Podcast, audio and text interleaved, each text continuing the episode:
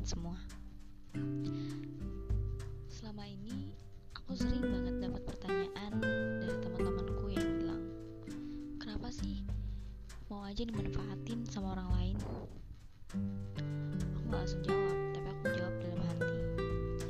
Bukannya kita sebagai manusia bakalan lebih berguna kalau kita bermanfaat buat orang lain?